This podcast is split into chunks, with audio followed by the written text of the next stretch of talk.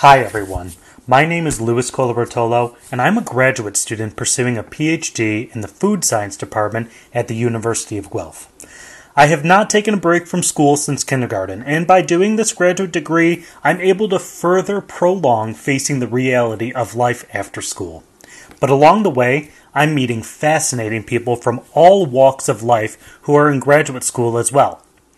Although we may not be professionals in our fields, we still have a wealth of knowledge in a variety of disciplines, and we can share that knowledge with each other.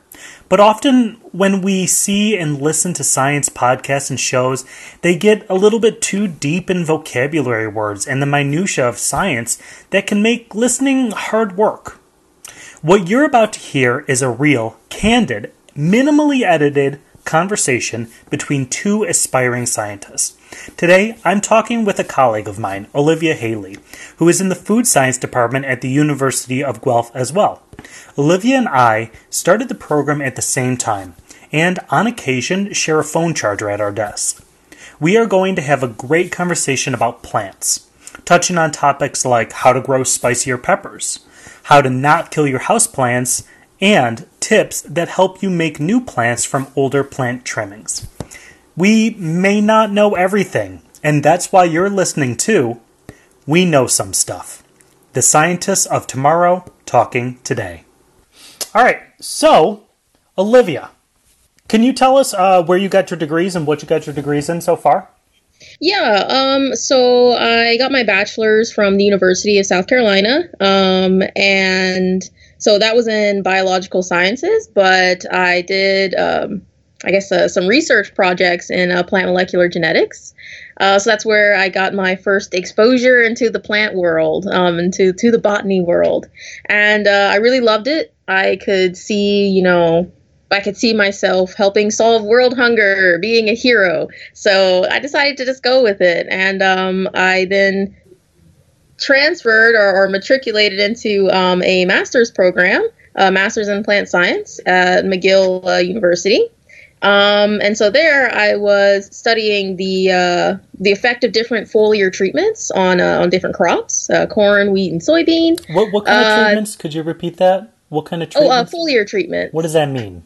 Uh, so just uh, so they're nutrient treatments uh, that are applied to the uh, to the leaves. Oh, foliar, like like a leaf. I see. Yeah, yeah. So instead of um, like your traditional soil amendments, um, it could be like you know very, very rapid, very easily applied, uh, uh, just leaf treatments. Oh, okay, okay, okay. So continue. I'm sorry for interrupting. so from there, I um, I decided to I guess get a job in the industry, um, and then the the job that I chose was in a food science, uh, working in a food science lab or food safety lab, Mhm. uh, and decided that I was working with um, with detecting different pathogens in produce. So a And I- pathogen. remind us real quickly. Uh, which pathogens? Any pathogen. What is a pathogen? Oh, yeah. So a pathogen is uh, any sort of uh, microorganism like a bacteria or fungi can cause diseases in, in humans. Um, well, mainly humans. Uh, sometimes you have like your zoonotic uh, pathogens as well. Um, so I was looking at uh, sal- or detecting Salmonella, E. coli, Listeria in uh, different produce. Yeah, those are definitely the Um, big name pathogens. Those are the ones to be Yes. afraid of. For sure. Uh, you will not have a great time if you uh, contract any of those. I don't imagine Uh, you would. No. and so from there, I decided that I really liked uh, uh, food, food micro, and, and food safety, and uh, so I decided to then uh, go back, do a PhD, combine my interest in both plant science and, and food micro, and uh, that's where I am right now. Wow, there you go. That is, it's quite the journey. You went from plant to food plant to food, and now you're now you are where you are. Do you have any idea of what you want to do, quote unquote, when you grow up? yeah, that's right. when I grow up, um, so you know, I'm thinking of uh, of looking at uh, uh, something in the research and development within the industry. Um, just because I, I like uh, I like the applications uh, that come with uh, industry research, um, and yeah, I just re- I really like doing research. I like contributing to to the scientific community. Oh, that's super awesome. The scientific community, there is so much, so much knowledge in there, and there is so much that we don't know at this point that it's absolutely crazy. Yeah. And um, one thing that I, I think is so super interesting about the the stuff that you look at, the botany, is that we are surrounded by that every single day of our lives, and we can use your super specific scientific knowledge to like better the plants that we have in our homes. Yeah, for sure. It was really interesting as I was uh, as I was studying uh, during my masters, and I was uh, I was learning all of these principles, and it became like, oh, that's why that happens. Like, oh, that's why that grows like uh like that, and yeah, so it became really it became a really really cool experience for me. So, did it make you better at growing your own houseplants? Ooh, that's the uh that's the big question. Mm. Um I would say houseplants are not my specialty. okay. um as far as growing things uh, out in my garden, um yeah, I was able to uh to to learn a bunch of different techniques on uh, on you know how to make my my plants spicier or make my basil like more fragrant and yeah. All right so that is the really really cool stuff that i wanted to talk about today. Can you start with that very first one? I want to know how i can make a pepper spicier than the same pepper from the same seed. Tell me more. Yeah yeah so um i guess uh first first things uh, first things first. Uh, so the spice from uh, different peppers uh, mainly comes from uh, capsaicinoids or different uh, different compounds that are produced by by the pepper. Um, the most famous being capsaicin, what gives that nice spicy tingly taste in, in the back of your mouth. So this this compound is actually produced by plants as a response to stress. Oh. in, yeah, yeah, it's actually a, a, stress response. Okay. Um, so knowing that it's a that knowing that it's a stress response, um, people have been manipulating this uh, for, I, I would say, you know, decades now. Really? Uh, by just yeah, by just uh, implementing uh, more stress, uh, in particular drought stress, to uh, to the pepper, and it makes the peppers uh, become spicier. This is crazy. One, is this like a violation of plant rights? like, is is the the people for ethical treatment of plants gonna come and like shut this podcast down? I mean, I would definitely say if you are trying to encourage some sort of characteristic in a person, maybe don't induce drought stress. But um, so I can't make spicier people. I, you know, I wouldn't try it yeah, and I mean, you know, even within plants, you can only make them spicier to an extent because it depends on not just the environment, uh, but then also like the genetics of the plant. Like, is this plant actually producing enough capsaicin to be spicy? Uh, because, you know, you have some of your plants like your bell pepper. Your bell pepper, no matter how much drought you induce, will never become as spicy as your, you know, your habanero peppers. Oh, okay. Right. So it's in the genetic material of the plant that says either we can make this much spice or we can't. Yeah, exactly. Okay. Yes. So if I wanted to, how spicy could I get a green pepper? Or is that just unfeasible? Um as far as like a green bell pepper, yeah. um I haven't seen I haven't seen too many um successful cases in which uh, you can actually make those very spicy. Mm-hmm. Um, as far as like your habaneros, um, actually, I uh, had a ornamental little um, uh, rainbow chili pepper, rainbow, rainbow chili, chili pepper, pepper, plant. Okay. Yeah, it's like um, oh, they have them everywhere as ornamental plants, but a lot of people don't know you can actually eat them or use them. Okay. Um, yeah, they're like uh, they're just plant they're they're plants with like purple, maybe like dark green leaves, and they have like really bright like yellow, red, um, orange, purple like uh, uh chilies. Mm-hmm. And so, yeah, I grew one of those and um, induced uh, induced drought stress, although not intentional. I just oh, forgot. okay, I see where this story is going. Continue. Yes, um, this was uh, during my master's, and I was sharing the um, well, sharing my flat or sharing my apartment with I think it was four other people, and all five of us forgot to water the plant. Um, and so normally those uh, plants were uh, or those peppers are like mild spicy. Mm-hmm. But then I bit into one. Um, I bit into a pepper when it was ready to pick, and I downed pretty much a liter of milk all in once because I just couldn't. I could not handle it. It was that spicy. Yes, I mean, and I'm I'm used to spice too. I'm I'm from the south, born and raised, used to spice. Um, but then of course, yeah, my friend from uh, Szechuan bit into it, and she was like, "Hmm, this is interesting." well, I mean, if you're from yeah. the Szechuan area in China, that is uh, that's a different level of spice we're talking about. Yeah. So, I mean, as far as taking a pepper, that you know, that's that's normally uh, very mild with a little bit of spice and making them very spicy, I think I think that's feasible. But if you're making like a, a, pepper that's like a bell pepper and you're trying to make it as spicy as a habanero, I don't think uh, I, I haven't seen a successful case of that. Oh, okay. So right, so it, it depends on the type of plant that it starts out with, the the level of spiciness that you can achieve. Is that more or less correct? Yes. Yeah. Okay. So now, how would I go about this? Could I just not water my plant for a week, two weeks? Uh, I imagine you have to kind of balance a line without killing the plant, but also stressing the plant enough to make uh, this capsaicin. Yeah, that's uh, that's a great question. Um, so usually, uh, what growers will do is that um, they'll, well, I say growers, but if you're doing this, is most likely in like a pot at home, right? Yeah. Um, so like if you're at home and you just have like a pot with a pepper plant in it, uh, if you just like let the the the soil completely dry out, mm-hmm. wait to wait for the leaves to shrivel just a little bit, and then um, just then water it, give it a good soak. That's enough drought stress, and you know you do that starting at flowering. Um, and then I think you can proceed all the way through to you start producing uh, peppers and you'll get some spicy peppers. Wow, so it's, it's not even that hard to do it.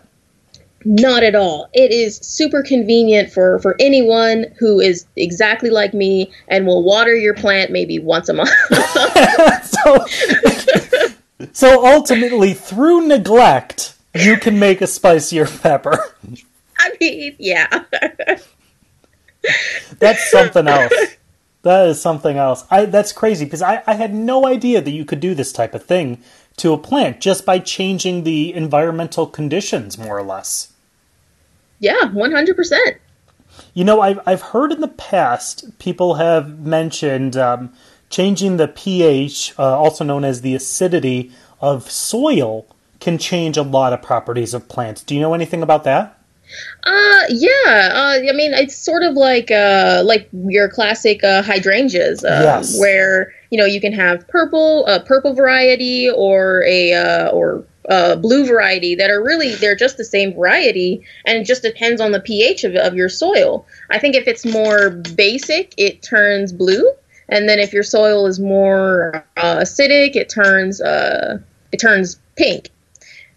Um, and I think is sort of the same with um, it's sort of the same with uh, with peppers as well to an extent, um, in that as as like the grow so as the growing season progresses, your peppers actually get spicier. Okay. And um, yeah, and so like that is in and and so like as they get spicier, um, the I guess like the colors start to develop as well. So you can have a pepper that starts out as purple and then or green, and by the end of the growing season, it changes to uh, to um, to like your your classic red pepper, and uh, that's mainly just due to different uh, changes in pH um, and causing uh, the degradation of different uh, pigments oh, or what or interesting yeah or compounds that uh, that give your pepper color. Okay, so so by changing the pH or the acidity of the soil, you can change the same exact plant and make a different, you know, looking plant, a different tasting plant, um, all through really using the same exact starting materials. Yeah, precisely. I mean, you know, you have to be careful because you know, as you change the, uh, you know, as you change the the pH, if you uh, change it to like a more acidic soil, you could promote the the growth of different fungus. Uh, or fungi. yeah. um, yeah, yeah. So you could have you could end up having a, a fungus problem. Um, but you know that's easily that's also easily fixable with some nice uh, common methods like um, supplementing your soil with calcium with mm. eggshells or mm. people even put milk in their uh, their their plot but you know i haven't tried that no so. okay hey, strong bones you gotta get Don't those quote me. gotta get some strong bones in your plants. Yeah. This this is actually really super cool because I, I feel as if everyone at some point has been told you could add this to the soil of your plant and it'll grow better. I've heard eggshells before. I've, I've definitely heard eggshells. I've heard coffee grounds, um, which yeah. I assume a coffee ground is more on the acidic side. Yeah. yeah. Um, and then I've also heard, you know, a number of different things. Like you want to use fruit scraps, but you don't want to use too many fruit scraps because too many like lowers the pH or, or increases the acidity too much. Yeah. So uh, a lot of people in Canada compost that's a, a, definitely a lot more popular than it is down in the states. Yeah. Um, and I I have a little compost thing in my kitchen right now, and I make coffee every morning. So my coffee grounds always go in there, and I and I honestly I make more coffee than is probably naturally good for me to consume. But my compost by the end of the week, it looks like just like this black sludge. Mm. So I probably wouldn't want to use that in my garden. Yeah, you, you definitely want to make sure that you you balance that out. Yeah, you can throw you can throw in different things or like eggshells, um, mm-hmm. though that works. Um, but yeah, you definitely w- don't want the soil to be too acidic because yeah, it'll either promote fungal growth uh, or your plants just won't grow um, because oh, if yeah. they're unhappy as uh, little seedlings, they're just they're just not going to make it. they're not they're not having a good time. yeah. I think I've heard before that you can add like leaves and twigs to uh, decrease the acidity to raise that pH? Is that is that something you can do? Uh, yeah, I mean, I yeah, I, I, guess that does make sense because uh, it is um, it is sort of a, a nutrient matter, but without like uh, uh, but without like um, the acidity that maybe throwing uh, orange peels mm-hmm. or lemon peels brings balance the pH. Um, but it, yeah, it's going to be really good just because it has a, a lot of uh, nutrients uh, that are that are that can be made available to, to the plant. Okay, really cool. So it's like you know you got these decaying plants, you got your decaying uh, flowers and, and, and eggshells and all of these other different things, and they're more or less becoming food for the soil. This is this is some serious like circle of life material going on right now. This is the universe is connected kind of stuff yeah, for sure. And like after, so like after, um, I have like a little garden plot, and after I do my harvest, uh, I don't even remove uh, my like leftover um, shoots or anything. Oh, okay. I just leave them on the ground, and you know, the next um, the next season, I'll I'll rotate the the soil. Mm-hmm. Um, so that helps just like redistribute um, all the organic matter that's now just like kind of lying on that thin layer on the top um, yeah, and then your soil is is renewed to an extent. So you know, this is something that I've I've actually been curious about for a while. I've never had the opportunity to ask, and I'm curious if you know. But um, people rake their leaves right on their lawns. Are they almost like stripping the potential of nutrients getting onto their their grass and their lawns by raking those leaves away and not letting them, you know, decay over time? Yeah, that's a that's a good question. Um, from from from what I know, um, I think that like if the if the leaves were allowed to decay, they would definitely add uh, quite a bit of nutrient value to to the soil and allow uh, the grass to grow better the next year. Do you also want to have your leaves just kind of like is it is it is it aesthetically pleasing to have your leaves just everywhere? And I think that's uh, mainly where people are like, eh. right, right. So that, there's that balance again. Like, what are you going to choose? Are you going to choose to have like soaked soppy, wet, smelly sort of leaves on the ground, or or are you going to have like the beautiful lawn, which ultimately adding the nutrients from those leaves would help you achieve, but you'd never be able to see it because it would be under like that that wet, yeah. nasty leaf crumbles. Disgusting, disgusting. Yeah, so like what I do um, is that like I'll use grass clippings or like leaves in the lawn, and I'll just add that to the compost. Um, or um, you can just like crunch it together and make some sort of a mulch Mhm. for your for your plants as well. Oh, so super cool. So if I was composting at home and let's say I had a nice balanced compost, I should not necessarily use that as my potting soil, but kind of as like a booster, more or less. Oh yeah, okay. So uh, the problem with using uh, all compost or too much compost is that the nutrient status could could end up being really high, and so it's kind of like with uh, with humans uh, when you have when you're eating your your your green beans or, or your fruits and vegetables, where they're really good for you, but if you eat like ten pounds of green beans, you're gonna end up feeling sick. And so it's the same thing with plants. You know, you want to give them enough nutrients, but not too much, because too much is just as bad as not enough. Really? So so that's interesting. You can like flood it with so many nutrients that it's like drowning in its own uh, nutrients. Pretty much. Uh, sometimes this actually causes a leaf burn, uh, where the leaves were will actually uh, react by dying off if you have too many nutrients. I believe it's too much. Um, it's too if you have like too much um, uh, uh, nitrogen or phosphorus or potassium, um, which are the big three that uh, that's usually supplemented in the soil.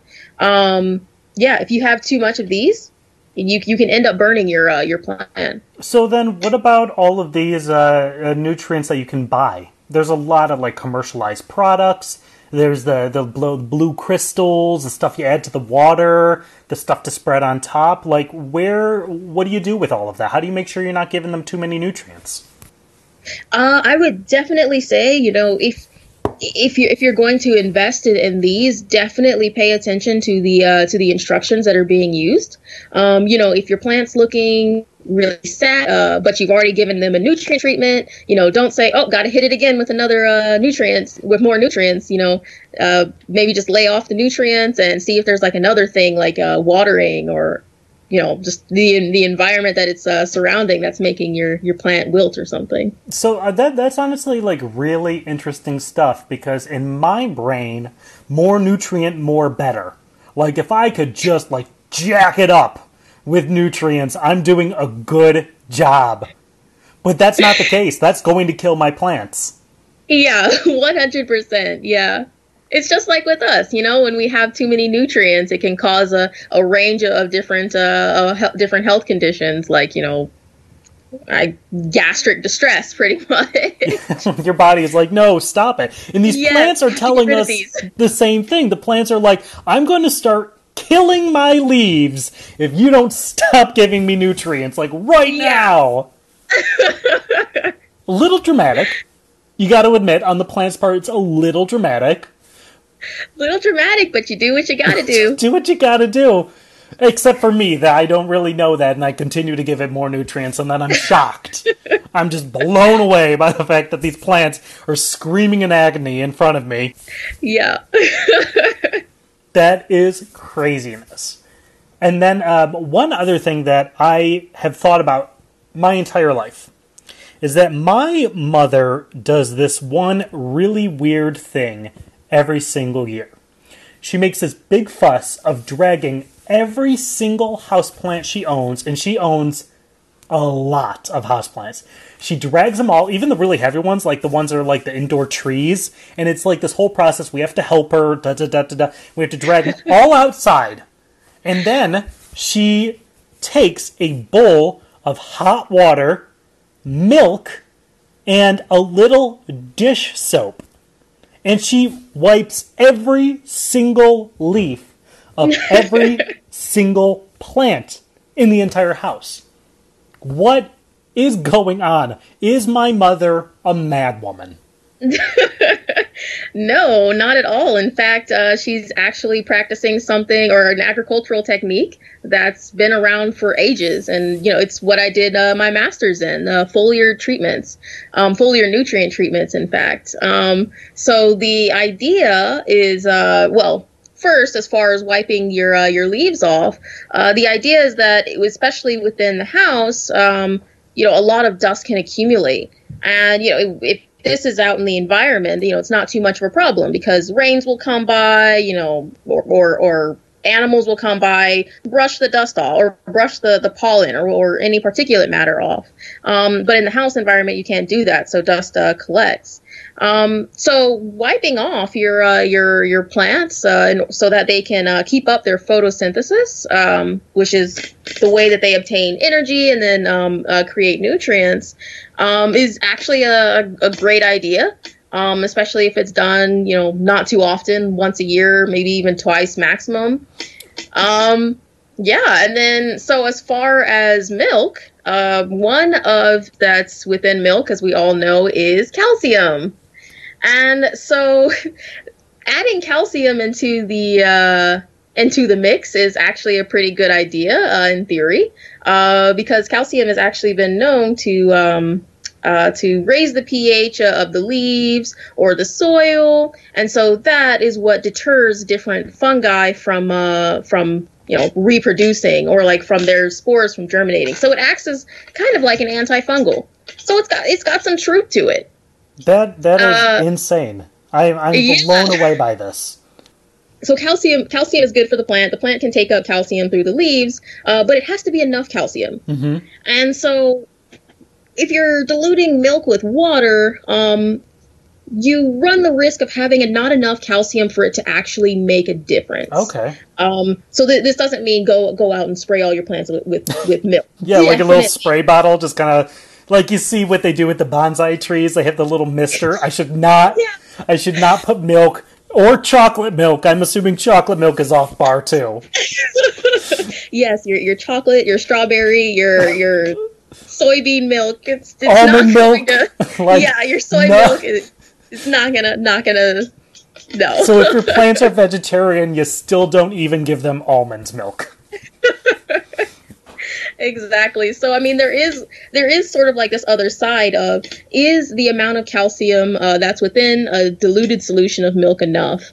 And I think that's something that's still kind of iffy as far as I see uh, in the literature. Um, because I because I like reading about this stuff. Yeah, of course. And uh, yeah, I've seen some experiments where it worked, mm-hmm. where people actually try actually used milk and water and it and it worked, um, and other experiments where it didn't work as well.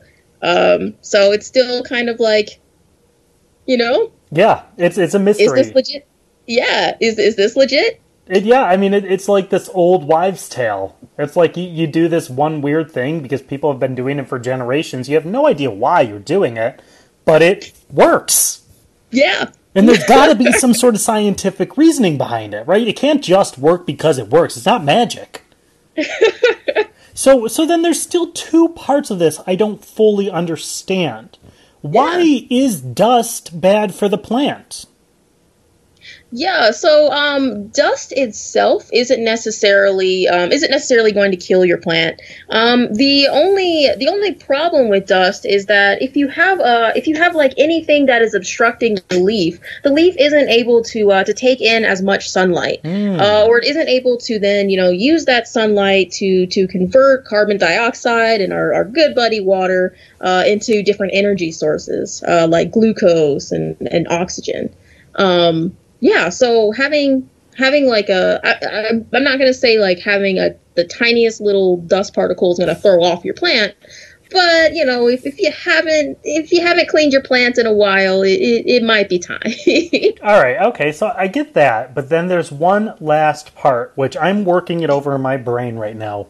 Why a couple drops of dish soap? Yeah, that's uh, that's another thing that has that's actually used in the agricultural industry no. when applying uh, herbicides Stop or it. insecticides. they use soap? Wait, in they my use... brain, soap bad. I would never give my plants soap. That just sounds like a terrible idea. you know, normally if you were so if you were to to to throw Dawn dish soap, you know, right and dump it all into to your plant, uh, into your planter. Yeah, your plants are definitely gonna die. okay, fair but, enough. Fair. You know, yeah. So the the thing with uh the thing with uh dish soap or just soap in general is that it acts as a surfactant because if you were just to um to to throw some water or throw some milk on the leaves, the uh, the the nutrients or, or whatever you're going to throw at it is likely just to roll right off. So the surfactant allows it to uh, or allows your treatment to stick better to the leaves, mm-hmm. and so that that's all that it's for.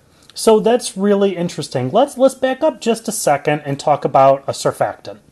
Right, mm-hmm. that that's probably a foreign term to a lot of people. But uh, a surfactant, uh, from what I know from working in food science particularly, a surfactant is something that grabs onto things. We can use a surfactant to uh, grab onto air. We can use it to grab onto fat. We can use it to grab onto water. And that's what uh, soap does. So when you wash your hands and you lather it up, those bubbles that you're creating are because there's a surfactant in the soap that's grabbing onto air. And it's sort of trapping that air in it. So you're telling me that the, the surfactant, the dish soap that my mom is using, is kind of like grabbing onto the leaf and, and, and taking things with it or leaving things on it? What what is yeah. going on? So yeah, the surfactant makes sure uh, not only that the water is attached, stay well sticks to the leaf, but then also your milk, which is carrying your nutrients or your calcium, sticks to the leaf as well. Oh, okay. So so right, it, it is going to make sure that everything doesn't just roll right off. Exactly. Oh, that is super interesting. All right. Yeah. Well, I, I want to close things today with just a, a, a, little piece of information that I found extremely useful that Olivia has told me in the past. And uh, the, the story needs just a little bit of a backstory in order to explain things. Um, I, I can say proudly that Olivia and I are co parents to two houseplants. Um, in our office, uh, specifically at my desk, I have two uh, generic ivy type plants that um, I've had for, for years now, and they're these incredibly hardy plants. And I, I wanted something at work, so to make my desk, I don't know, a little bit less depressing, if at all possible. And we named these two plants. Um, particularly, we're very proud of the naming we decided the first one was going to be Photosynthia, named after photosynthesis, and then Chloroplastia, yep. named after chloroplast. it was important that we named them. It's it's a big deal. But when I wanted to make chloroplastia from photosynthia, so chloroplastia was not always around. I wanted to make another one. So I took a little bit from photosynthia and I turned it into chloroplastia. And uh, probably a lot of people have done this before. They take a trimming of a plant, they stick it in water, they wait till a root grows, and then they put it in soil. And that's awesome. But Olivia gave me great advice on how to choose what part of the plant you snip off to make a new uh, piece of plant. Could you walk us through that a little bit? Uh, sure, sure. Um, so this comes purely from trial and error. Um, so you know, I've made cuttings that were quite successful, and then other cuttings where I stuck it into water or soil and then it died. So this comes from my success stories. this is science. No, no, no. This is real. Trial and error. You are explaining science right now. Continue. when you have a, a, plant like um, I believe I believe this one was like a just like an ivy plant. Mm-hmm. Um, if you cut uh, too high up or or too far down, um, you can end up taking more of the plant that you need, or you can end up um, taking a section of the plant that isn't fully developed, um, or and and subsequently it can just like die. Uh, so you want to make sure that you're taking enough of a segment of a plant. So like the plant has, if the plant has like different little nodules on it, um, where you have different leaves coming up from it, uh, you want to make sure uh, that you cut far enough down from the nodule so that you're not uh, including that so that your leaf isn't too far to the bottom. Um, so that's like where I've had the most success with that. Um, and then also, if you see there are well especially with like ivy plants uh, on the vine they usually have these little uh, small like brown bumps they could be brown they could be white uh, those are actually roots. Those are actually where the plant is trying to root. All right, uh, so, so, back up. Roots are in the soil. You are yeah. crazy talking right now. You're telling me that there are roots on the, the, the leaf area, the stems? Yeah, one hundred percent. Like that main stem, one hundred percent. There are there are little roots, especially if you have um, vining, especially if you have vining plants, and their structure comes from roots. So if you ever see those, those are your plant reaching for that's your plant reaching for some sort of structure. Mm-hmm. So if you make sure that you include those, you can you can end up speeding up your uh, your your I guess like your your root propagation in your new plant. So okay, so so so the plant was like actively trying to grab onto the texture of the corkboard that it was like up against.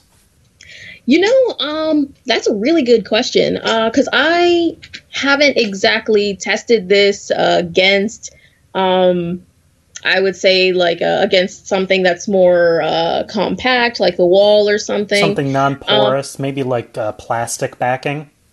Yeah, so I'm not really sure if it will be as um, as effective with uh, with that sort of backing. Um, but it could be that like these uh, like the like you said the porous uh, cork was just a nice uh, a nice uh, I guess medium to to mm-hmm. shoot off roots into. All right, so so my plan is it's creating these little brown nubs on them and, and you're saying that the, the plant was like all right i want to grab onto something i want to create a little bit of structure but ultimately they didn't. They were still just these little nubs. So yeah, we then used one of these nub areas to grow a root. So so we cut it and and uh, also thank you for helping me choose the right cutting spot because normally I cut it way way closer to the leaf and you said that that's not good. But we we found a spot with like one of these little brown roots and we put it into a glass of water. Actually, I think we wrapped it in a wet paper towel to start. Or did we just put it in water? I don't remember. I think we just put it in water. Okay, we put we, it in a coffee cup that yes. belonged to someone. Yeah, we have no for, idea who owned that coffee, coffee cup. Someone. yeah, we we do not know who owned that coffee cup. Um, but you know what? That coffee cup has given us life.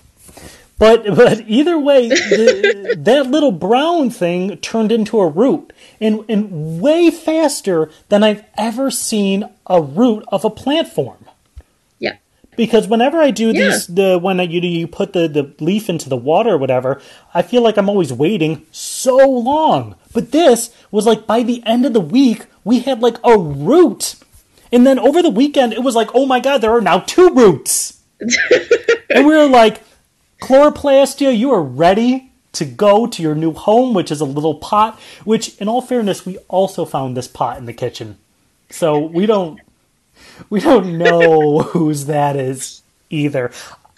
And it's now it's, it's filled with dirt too, so maybe we shouldn't return it.